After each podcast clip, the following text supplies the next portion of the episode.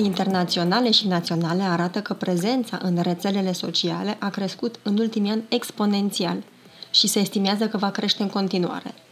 Facebook este de departe cea mai folosită rețea de socializare, cu peste 2,32 bilioane de utilizatori activi lunar la nivel global, dintre care 9,8 milioane sunt din țara noastră.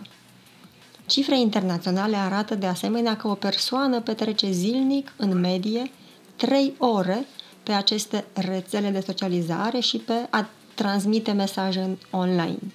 Pentru mulți, acest consum de rețele sociale vine de fapt din dorința de informare, însă linia care face diferența între consum și dependență e de foarte fină uneori. Așa că te provoc o întrebare. Care este de fapt relația ta cu aceste rețele de social media? E doar o formă de informare și de conectare socială sau e o formă de a evita viața reală cu provocările ei? De ce prezența în viața reală și a construi relații autentice, de fapt, protejează sănătatea mentală și emoțională și previne alunecarea în dependența de rețelele sociale?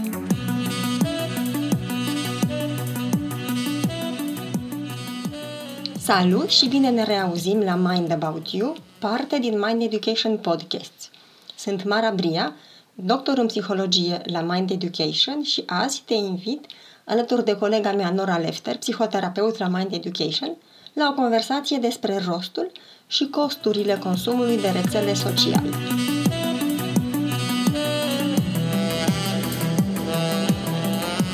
Salut, Nora! Mă bucur să ne reauzim! Salut! Ce temă interesantă ai propus! Uh, de ce mi se pare interesantă? Pentru că suntem toți implicați în această temă, vrem, nu vrem.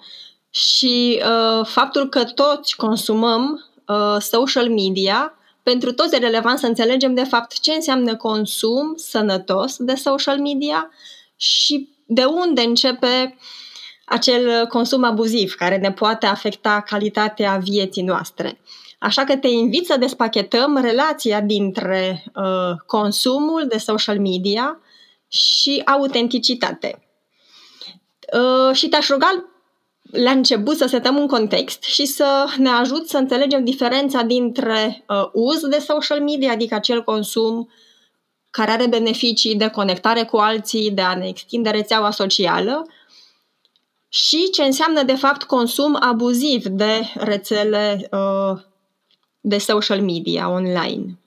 Există diferențe între cele două, adică putem să ne dăm seama ce înseamnă consum benefic și ce înseamnă consum cu costuri pentru viața noastră? Uh, sigur că da și mă bucur foarte mult că ai adus așa de repede în discuție tema asta pentru că vreau să pun accent pe faptul că se poate să folosim social media într-un mod, uh, într-un mod sănătos și dacă este să fim sinceri cu noi, nu putem uh, renunța la social media de tot în contextul în care ne aflăm acum, în ziua de azi. Deci da, se poate. Se poate să um, folosim aceste aplicații într-un mod sănătos. Uh, cum ne dăm seama? În primul rând, dacă le folosim uh, pentru a fi la curent cu evenimentele care se întâmplă, să fim la curent cu uh, diferite probleme, diferite noutăți, subiecte care ne interesează, uh, persoane publice care din nou ne interesează, dacă suntem la curent cu domenii care ne pasionează, atunci putem spune că este foarte, uh, foarte utilă social media. De asemenea, și dacă folosim aceste aplicații să Uh, fim uh, în contact cu persoanele apropiate, să comunicăm. Din nou, poate să fie o modalitate sănătoasă în care folosim uh, aceste aplicații. Bun. Um, dar, pe de altă parte, poate să existe și um, un, consum, un tip de consum nesănătos al, al social media, iar um, acesta se numește adicție față de social media, care a fost definită mai clar într-un studiu din 2015. Și cum ne dăm seama că uh, consumul nostru de social media este nesănătos prin faptul că avem o preocupare intensă legată de rețele de socializare care presupune o motivație foarte puternică de a intra pe aceste rețele, de a le verifica în mod constant – um, faptul că dedicăm timp și efort activ să stăm online, chiar și când avem alte lucruri foarte importante de făcut. Și în momentul în care aceste rețele de social media um, interferează cu alte activități, cum ar fi școala sau uh, jobul nostru și cu re- relațiile interpersonale. Deci în momentul în care afectează um, domeniile importante ale vieții, putem zice că este, um, este o problemă. Uh, uite, Nora, aș sumariza ce ai spus tu, uh, nuanțând faptul că, unul, consum sănătos sau benefic de social media înseamnă uh, folosirea acelor platforme pentru informare, cum a fost în ultimele luni în care am accesat informații oficiale prin aceste platforme. Și al doilea rol benefic ar fi de a ne apropia de ceilalți. Dar există și un revers al medaliei atunci când mare parte din viața noastră se întâmplă în acele rețele uh, sociale. Și aici mi se pare uh, mai tricky pentru noi să vedem diferența, pentru că, de exemplu, în cazul abuzului de alcool, recomandarea este nu mai consuma al- alcool deloc. Însă noi suntem uh, într-o relație diferită cu social media, avem nevoie și nu putem să spunem de azi nu mai folosesc deloc. Adică există anumite pierderi care apar dacă nu mai accesăm deloc aceste platforme de conectare socială. Și atunci, unde ar fi cheia care să ne ajute să avem o relație prietenoasă și nu abuzivă cu a accesa rețelele sociale? Alta decât a le scoate, pentru că nu cred că e o recomandare care să poată fi utilă.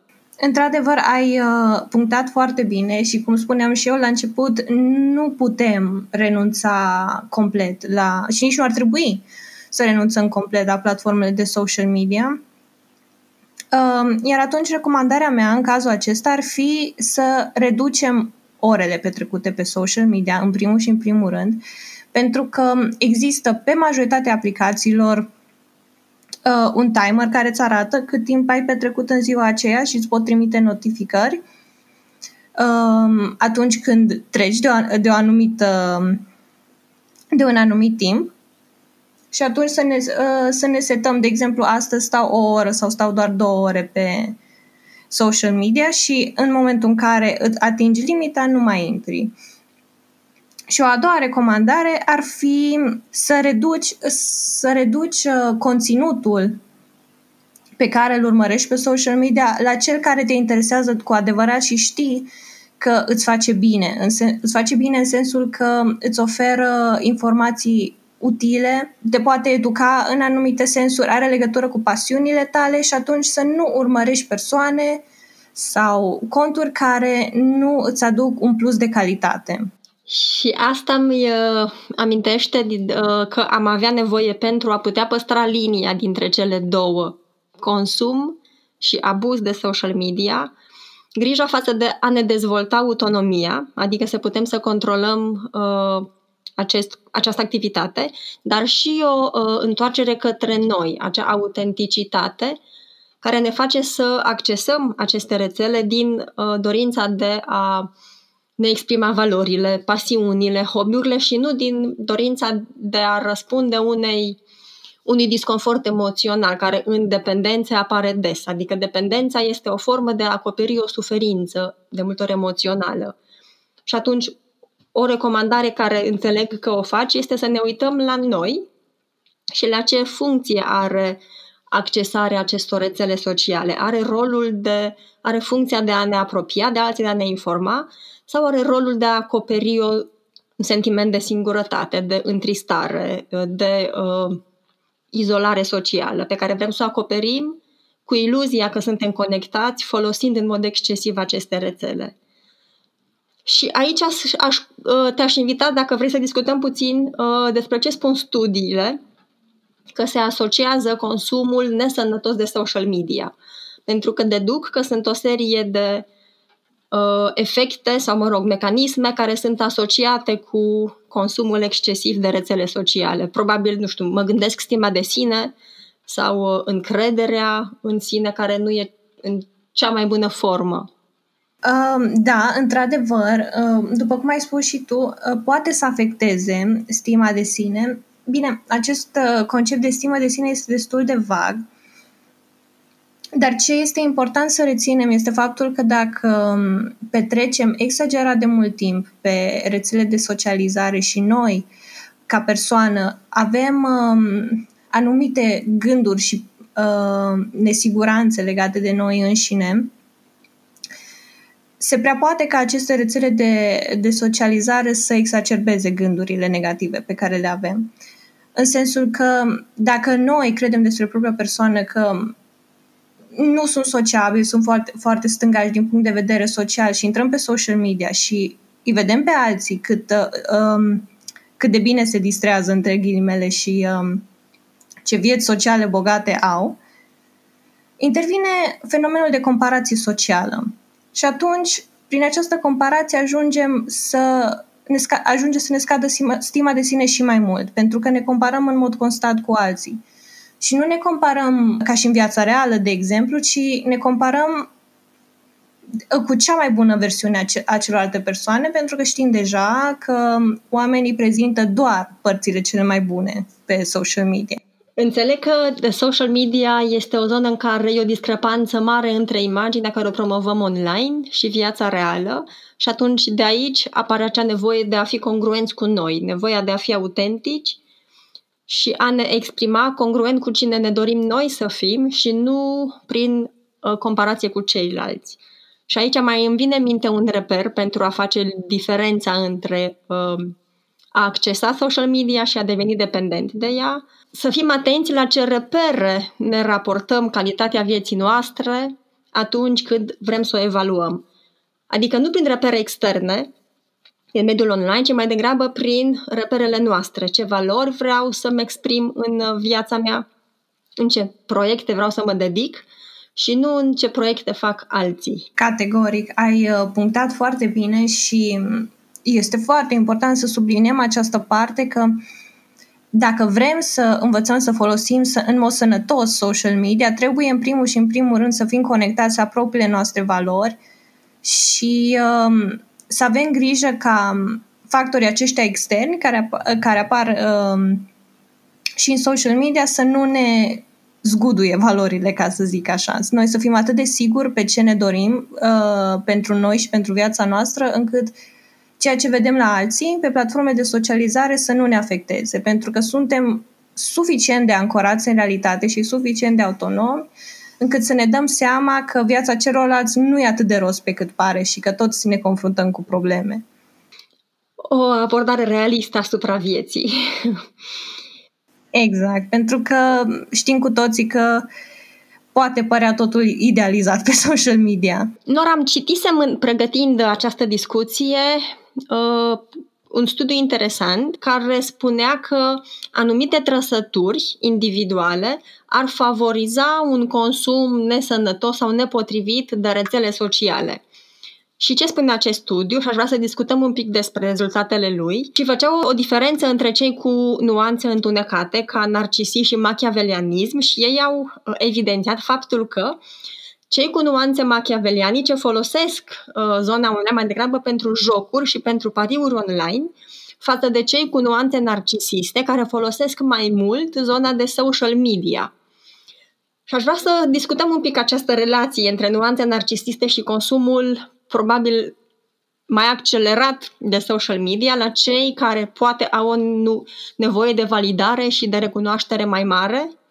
Putem vorbi de relația aceasta de poate asociere între nuanțe narcisiste și un consum mai uh, accentuat de prezență în rețele sociale? Categoric. Um, după cum spuneam și acum înainte, există o asociere între stima de sine scăzută și consumul de social media crescut, um, ceea ce nu este neapărat de mirare, pentru că persoanele cu o stimă de sine mai scăzută pot să se folosească de aspectele din social media, cum ar fi like-urile, ca reprezentări are pro- proprii valori ca, ca persoană. și nu doar asta, dar persoanele cu trăsături narcisice mai, uh, mai accentuate pot, uh, mai ales dacă vorbim de, de persoane un pic mai uh, grandomane, ca să spun așa, se pot folosi de social media ca să se promoveze pe sine cât, cât, cât mai mult și să obțină cât mai multă atenție, să obțină um, atenție pozitivă în mod constant, să se simtă admirați, pentru că um, Până la urmă, putem vorbi și despre asta, că dacă primești uh, un număr foarte mare de like-uri sau uh, primești multe vizualizări pe YouTube, se uită foarte multă lume la tine, atunci clar că te simți foarte... Uh, te simți bine, te simți apreciat și atunci se încurajează acest um, cult al personalității în online, ca să zic așa. Și atunci că revenim la recomandarea care o făcuse anterior, uh, să ne uităm mai degrabă la care este funcția consumului de rețele sociale în viața noastră. Este un, uh, o formă de a ne acoperi niște nesiguranțe personale sau este mai degrabă o formă de deconectare sau de uh, a ne bine dispune, luând contact cu alte persoane? Și uh, din ce spuneai tu, a, mi se pare că reiese o temă importantă și o întrebare care poate au avem mulți dintre noi. Dacă putem vorbi de o asociere între un consum excesiv de rețele sociale și sănătatea emoțională. În direcția în care un consum prea mare de rețele sociale poate fi un indicator că poate ne simțim prea însingurați, suntem prea triști, prea departe de ceilalți și folosim aceste platforme pentru a ne acoperi această suferință. Putem vorbi de această relație? Da, putem, pentru că rețelele de socializare ne dau și această iluzie a faptului că suntem conectați cu foarte mulți oameni, când de fapt în realitate nu suntem. Um, relaționarea autentică se petrece în viața reală și um, dacă este destul de simplu să intri pe social media și să vorbești cu oamenii acolo și să te simți conectat pe moment. Dar pe, pe termen lung uh, doar adâncești, adâncești în singurarea pentru că nu ajungi să construiești relații autentice dacă le bazezi doar pe interacțiunea aceasta online. Și atunci recomandarea asta ar fi mai degrabă mai ales către, către adolescenți și către persoanele tinere, să investească un pic mai mult în, relaționarea, în relaționarea față în față, pentru că inevitabil este mult mai autentică de, decât cea care se uh, apare în social media. Și aș, uh, da, dincolo de a observa și de a fi atenți, cred că ar fi de folos să construiască tinerii, adolescenții sau adulții tineri să-și construiască hobby-uri, pasiuni în viața reală, ca să nu ajungă să devină dependenți atât de ușor, de aș primi zona de conectare, probabil falsă, din social media și aș găsi o sursă de conectare în viața reală, prin implicare în hobby-uri, în activități de voluntariat. Exact, și disconfortul care apare atunci când te forțezi să te pui în situații noi în viața reală și să socializezi în viața reală disconfortul din a renunța la consumul de social media. Exact. Deci în cazul acesta, uh, disconfortul e un semn bun, înseamnă că evoluăm. Și să fie o împărtășire de experiențe comune și uh, o dezvoltare alături de alte persoane. Exact, și cât mai multă relaționare cu persoane în viața reală, pentru că um, într-adevăr, poate să, pentru multe persoane poate să fie mult mai incomodă această um, relaționare în viața reală, dar este mult, mult mai sănătoasă și ne ajută mult mai mult să evoluăm ca și oameni decât comunicarea care apare în social media, pentru că nu este neapărat autentică comunicarea din social media. Poți să prezinți orice imagine îți dorești tu acolo și atunci nu nu ajungi să cunoști persoana cu adevărat până când nu ajungi să o cunoști uh, în viața reală. Uite, vine acum în minte rezultatele unui studiu care îl găsisem documentându-mă pentru această discuție în Wuhan, în China. Am vrut să vadă dacă consumul de social media are beneficii sau are consecințe negative. Și ei au punctat faptul că un consum moderat de social media în situația de pandemie, de alertă, a fost benefic pentru că a venit cu un sprijin de informații oficiale și relevante pentru acea perioadă, dar și cu o formă de a conecta diferite persoane sau uh, surse de resurse în acea perioadă complicată. Însă, ei spuneau că cei care foloseau excesiv uh, rețelele sociale au ajuns după o anumită, după câteva luni, să prezinte simptome mai accentuate de sănătate emoțională precară, adică uh, asta înseamnă depresie, uh, stări de anxietate, atacuri de panică. Și atunci pare să fie o relație, sau mai degrabă poate să fie consumul de social media un simptom care ne poate duce cu gândul atenție la viața ta emoțională. Mm, mai găsisem o meta-analiză recentă publicată anul acesta pe adolescenți care arăta că uh, studiile vorbesc într-adevăr de o relație de asociere, adică apar împreună consumul excesiv, această dependență de rețele sociale și depresia, dar că este o relație de simplă asociere. Asta înseamnă că nu putem să spunem că un consum de social media este cauza, ci poate este un simptom. Și că dacă observăm adolescenții că devin din ce în ce mai dependenți de rețele sociale, să ne punem întrebarea ce este în spatele acestui uh, comportament. Uh, poți, ai văzut la adolescenți acest tipar, adică acest consum de rețele sociale ca o formă de coping, de fapt la o suferință, la acea depresie? Uh, da, cel puțin din observațiile mele, într-adevăr, așa este.